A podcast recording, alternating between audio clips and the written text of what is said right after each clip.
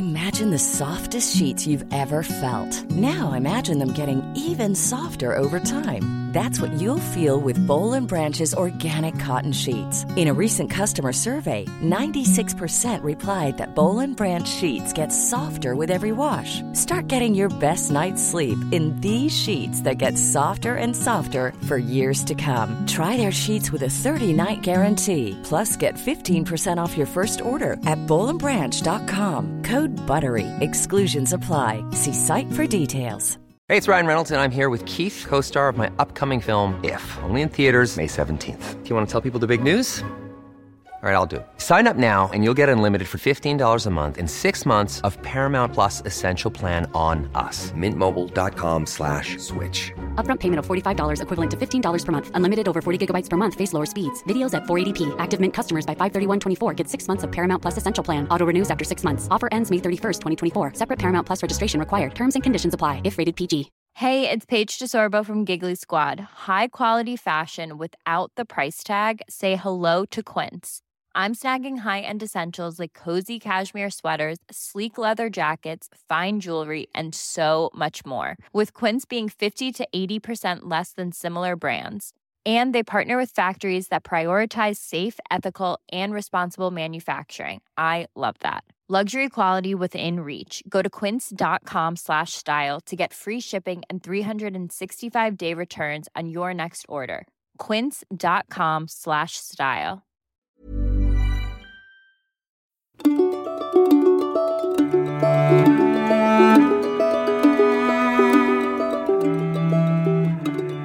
Well, hello again, and welcome to Ask Andrew, the podcast, a podcast of the Circe Institute Podcasting Network.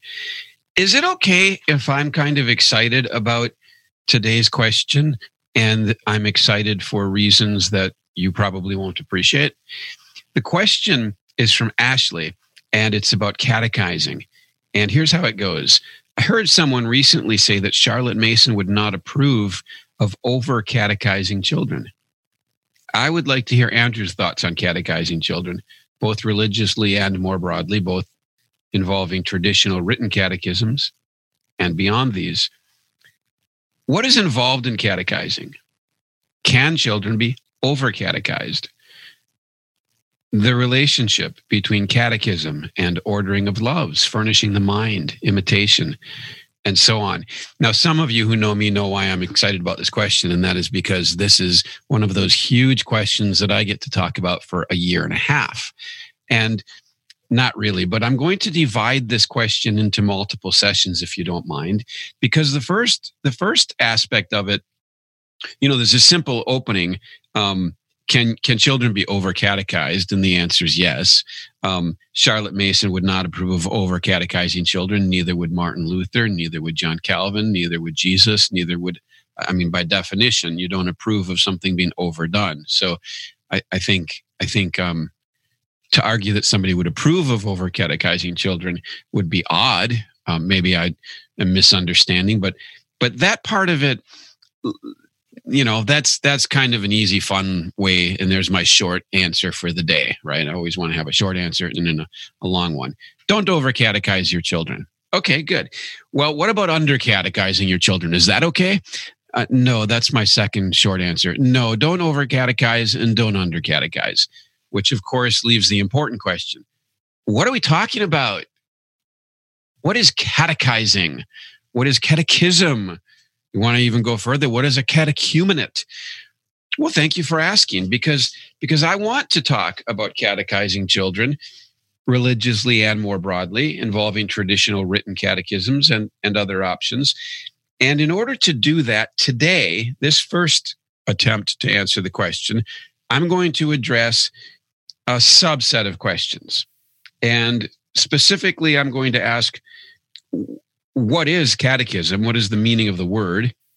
And I'm going to ask and pursue the question of the historical practice because um, what are Andrew's thoughts on catechizing religiously and broadly involving traditional written catechisms and beyond these? So I want to talk about the historical practice, if ever so sketchily. And then, if I can get to it in time, I want to talk a little bit about my own experience as a child growing up And then I want to talk about some assumptions behind catechizing and why you would do it. Okay, so so first let's do the relatively easy part. What is catechizing? What what do we mean by catechizing? Uh, probably you've heard the term catechism, catechism more often than catechizing, but it's the same root. Uh, the Greek word is katechein, katechin or katechain or something like that is probably more like they pronounce it. Although today it's probably katechin, katechin. I don't know. I can't do a Greek accent, but katechin literally it simply means to instruct or to teach. Now, I don't know if it's connected to the Latin word instruct, which really means to, to furnish or equip, which is fascinating, but that's a side point. What it means is to teach or to instruct. And it, you, you also can have the word catechumen, and that's the one being taught, the student, if you like. Although in Latin, student means one devoted to something, which is an odd thought, isn't it? They thought differently about school. Um, and a catechumenate can is the institution or the group of people that are being catechized, being taught. So really, we could just say, um, "Is it is it okay to overteach your children?" Well, I think there's something more specific that's being asked, but in, in this question, of course, which is, I think in the modern, in the conventional usage of the term uh, catechizing or teaching, there's an implication of memorizing text. And so as I go forward, I'm going to narrow well first i want to talk about the history of it but but just understand that as i'm talking about catechizing in in any detail. I am going to be honoring the, the the question as i take it which is really probably is it okay to have kids memorize a lot? And can you over memorize? Things like that. So so let's talk before we get narrow like that let's talk a little bit about the tradition of catechizing. And and if you're curious about this it goes way way back. In fact we have we have a coptic text i think it is from the second century and we have a latin translation of that coptic which is just another word for egyptian if you think gupt Egyptus. That's where Copt comes from. Um, the G got hardened, but but we have a book by um, we have a fifth century Latin translation of a book by Hippolytus, who wrote in the second century, apparently, a book called the Apostolic Tradition, Apostolic Traditions. So they were already considered traditions 75 to 100 years, maybe after um, the apostle, not even 50 years, perhaps, after the apostles lived. And maybe even while the apostles lived, because tradition means something handed on. Uh, now, the apostolic tradition was Hippolytus collecting what he encountered all around the whole Mediterranean region of how people, how churches taught new members, um, how they taught people being prepared for baptism. So the point here is that we have all the way back to the second century written texts that are collections of what the church believes and what a new Christian is expected to believe for full membership in the church. What we have then is, is really deep instruction for new believers. Now, I, I came across a, an article I think some of you might find interesting called Early Church Catechesis and New Christians Classes in Contemporary Evangelicalism. It was written in March of 2004 by a gentleman named Clinton Arnold, who is the professor of New Testament at Talbot School of Theology in La Mirada, California. Um, now, in that article, he mentions Hippolytus. He goes all the way back. And one of the points he makes is that when we look at modern approaches to teaching new Christians, which I know isn't what the question is about exactly, but I want to just mention this. He says that we really don't go very deep compared to what they used to do um, four to six weeks is is sometimes enough in a modern church or even a, a single classroom um, where you explain the gospel. But in the ancient church, there was deep instruction, and it was it was preparation for baptism, which was withheld quite a bit more strictly in the ancient church than often it is now. Um, other books that you can get from the ancient world are the Didache or the Didache, however they say that, D I D A C H E, the Apostolic Constitutions. And there are other books. And then, of course, you can read things by the church fathers who often talk about how you go about teaching. So, so in the ancient church, there was this great emphasis on instructing new Christians in the life of the church and the beliefs of the church, uh, in the experience of the church before they were even baptized. Now, that comes and goes, increases and decreases in both the Eastern and Western church through the first 1500 churches, but it's 1500 centuries, 15 centuries, 1500 years. But it's pretty constant that instruction in dogma in in in doctrine is a very big deal and people are expected to know certain essential things and to understand the reasoning behind them or at least the authority behind them.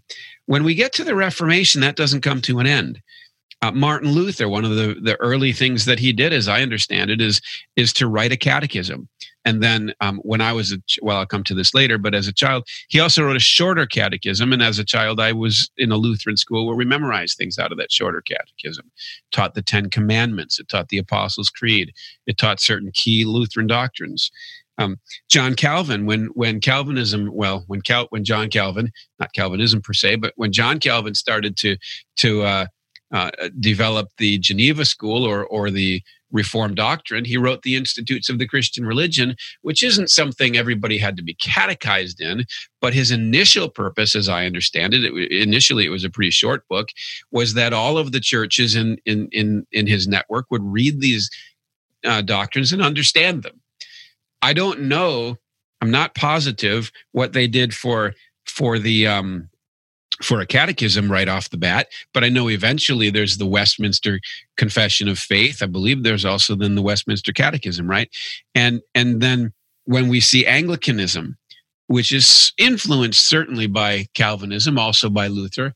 Uh, when Anglicanism starts to codify itself, they write the 39 Articles. And if you're going to be a good Anglican, at least until probably 1700, I don't know, um, you were expected to know and sign on to these 39 articles. Um, so in that, in those three main branches of the early Reformation, Lutheranism, Calvinism, and Anglicanism, they all placed an emphasis on instruction. And within not too long a period of time, they had catechisms that people were expected to remember, to memorize. There was also the radical, what was called the radical Reformation, which was the um, I, I, suppose you could say it's farther away from Catholicism, uh, less high church, increasingly um, informal, if you like. And and I would say that what what characterizes the radical Reformation, and here I'm talking about the Anabaptists, the Mennonites, uh, the Amish, perhaps the uh, to some extent the Puritans, who were largely Anglicans until they came to America, as I understand it. But but the Puritans were stepping further away from high church Anglicanism, certainly. And then in America, the Baptists themselves, which came out of Roger Williams' work in in uh, New England, um, more and more, the Christian life is about I don't want to make exclusive categories. I'm talking about on a scale of balance here. Um, more about experience and perhaps less emphasis, less time spent on getting doctrine straight. Um, more emphasis on on holiness and purity and um, spiritual condition, um, which anybody who's Anglican, Lutheran, or Calvinist is now ready to shoot me. But I just mean in terms of the amount of time they spend talking about it and and sort of developing almost a catechumenate or or rituals or practices that develop it. Um, my impression of the radical reformation is that you see a radical shift to prayer and Bible study and less weight on catechism. But there's a very wide range of, of how that plays itself out across different denominations, across different groups, and so on. I think the big problem with with the radical reformation is is that it splits a lot. Um, my favorite religious joke in the whole world is by Emo Phillips. Um, look up Emo Phillips San Francisco Bridge, and you'll either be deeply offended by what he says or you'll laugh your head off. I personally just choose to do both. Um, but all of the splits in in in the radical Reformation are an argument for more catechism, perhaps, um, or maybe not. Now, when we get to American evangelicalism, which flows out of uh, the Second Great Awakening, the spread of Baptist doctrine, um, I would say a lot of the Methodist developments, as I understand it. I think Charles Finney was the great leader of the Second Great Awakening.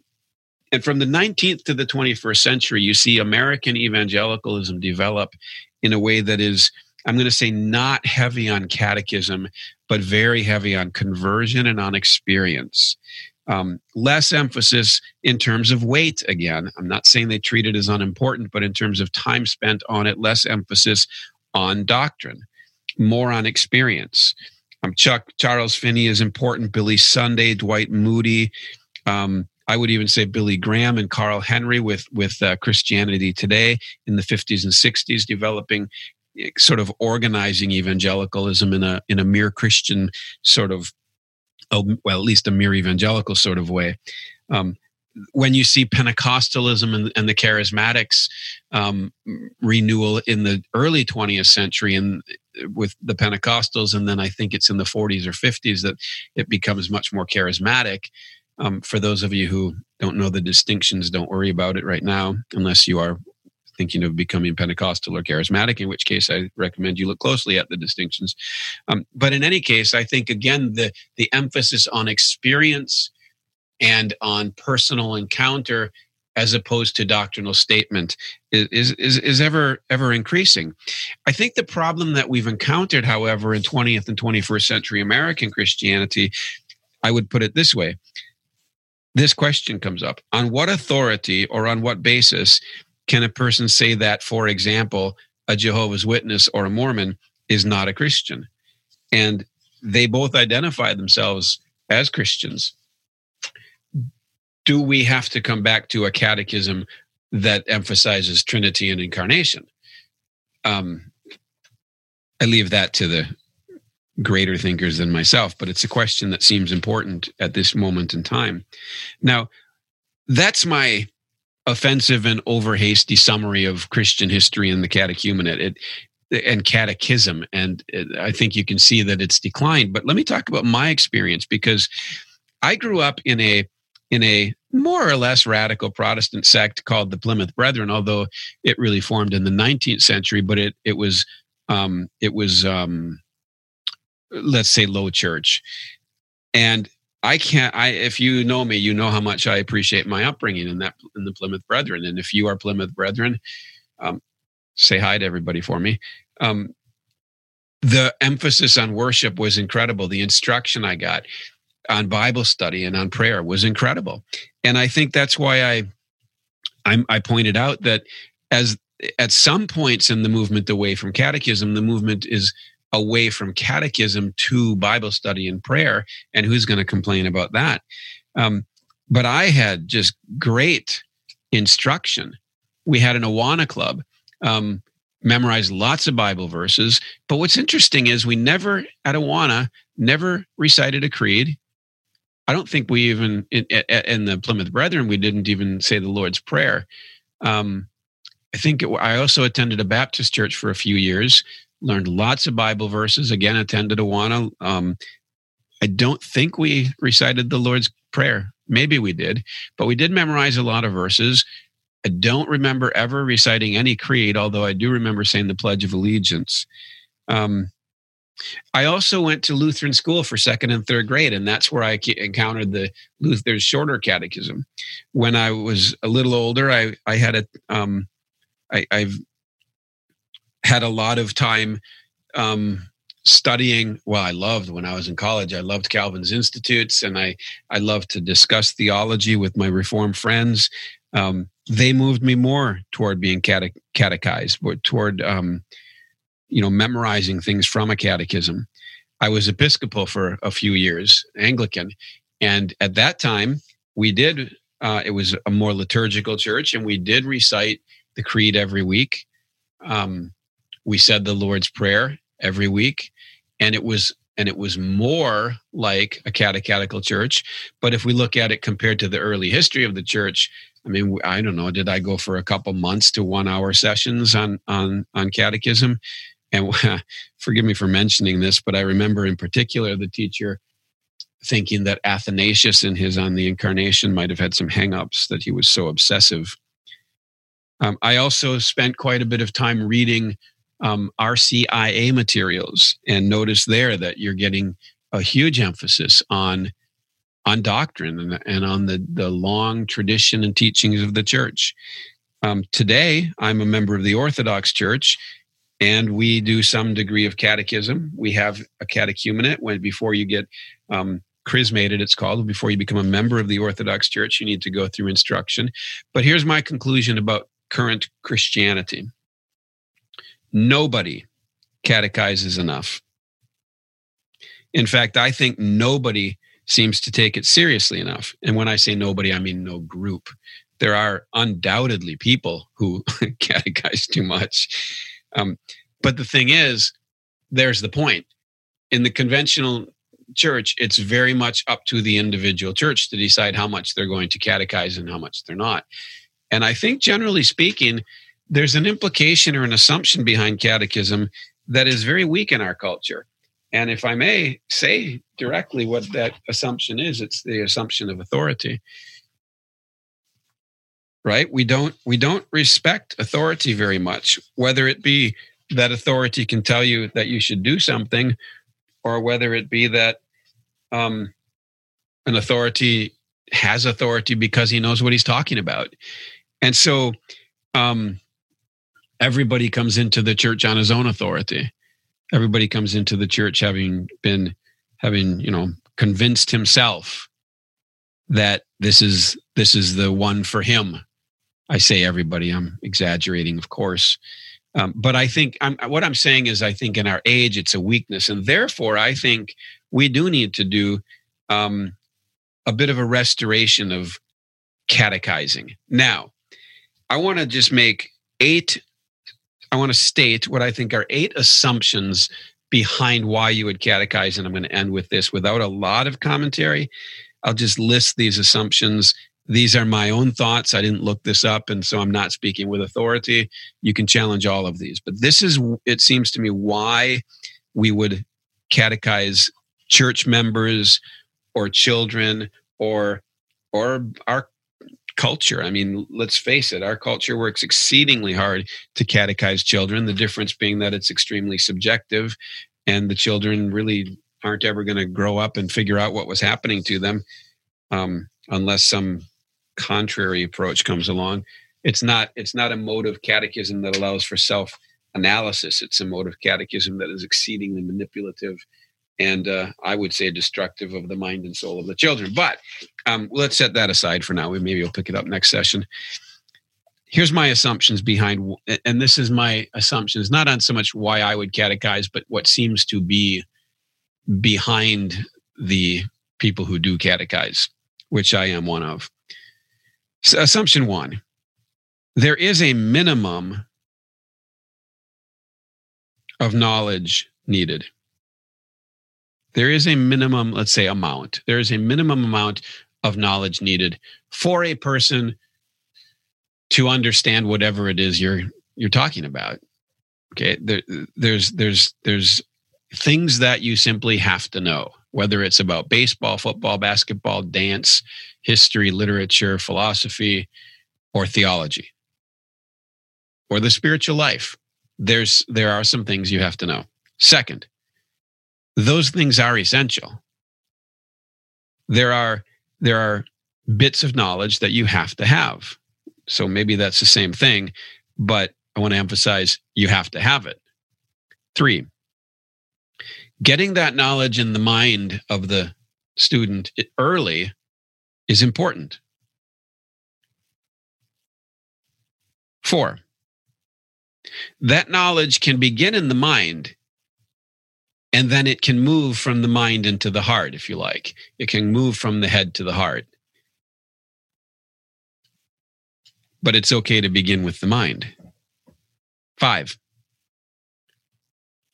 it is the soul that holds these things, not a bucket, not a jug. The children are not jugheads.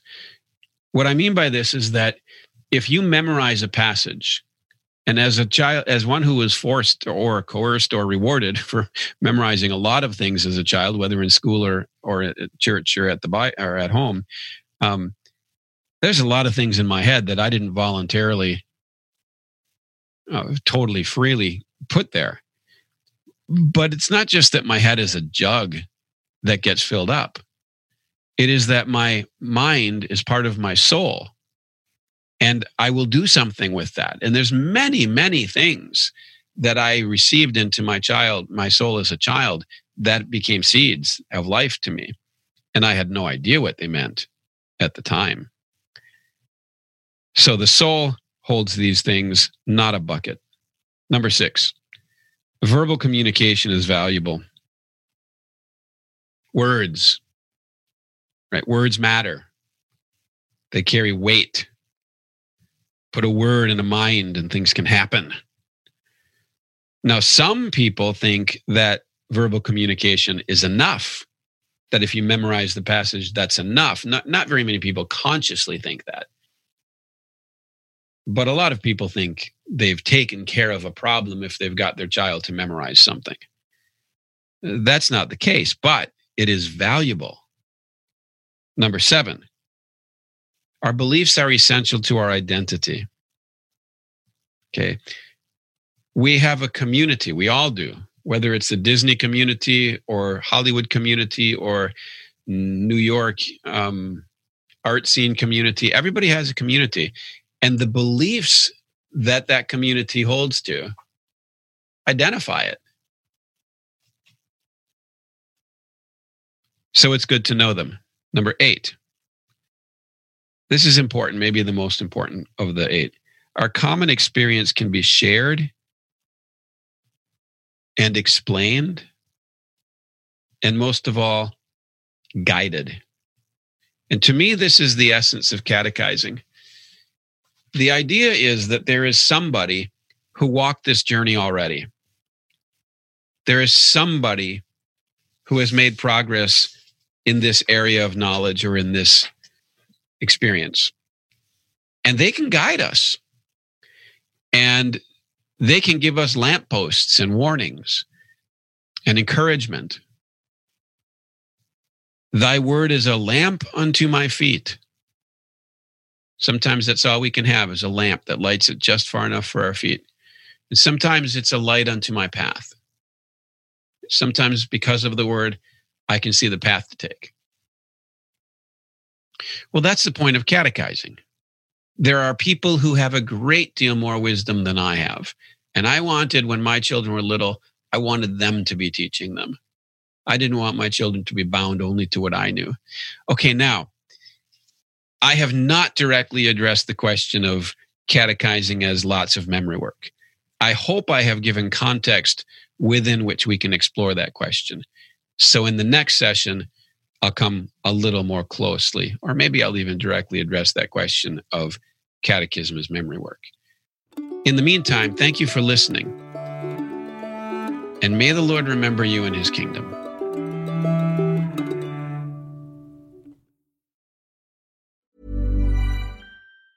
Hey, it's Danny Pellegrino from Everything Iconic. Ready to upgrade your style game without blowing your budget? Check out Quince. They've got all the good stuff shirts and polos, activewear, and fine leather goods, all at 50 to 80% less than other high end brands. And the best part?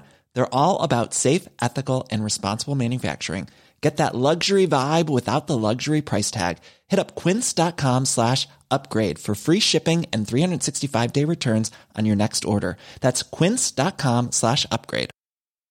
Hi, I'm Daniel, founder of Pretty Litter. Cats and cat owners deserve better than any old fashioned litter. That's why I teamed up with scientists and veterinarians to create Pretty Litter. Its innovative crystal formula has superior odor control and weighs up to 80% less than clay litter.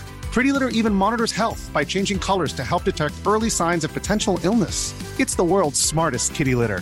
Go to prettylitter.com and use code ACAST for 20% off your first order and a free cat toy. Terms and conditions apply. See site for details.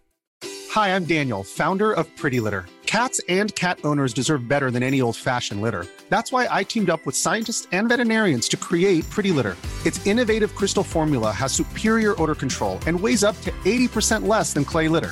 Pretty Litter even monitors health by changing colors to help detect early signs of potential illness. It's the world's smartest kitty litter. Go to prettylitter.com and use code ACAST for 20% off your first order and a free cat toy. Terms and conditions apply. See site for details.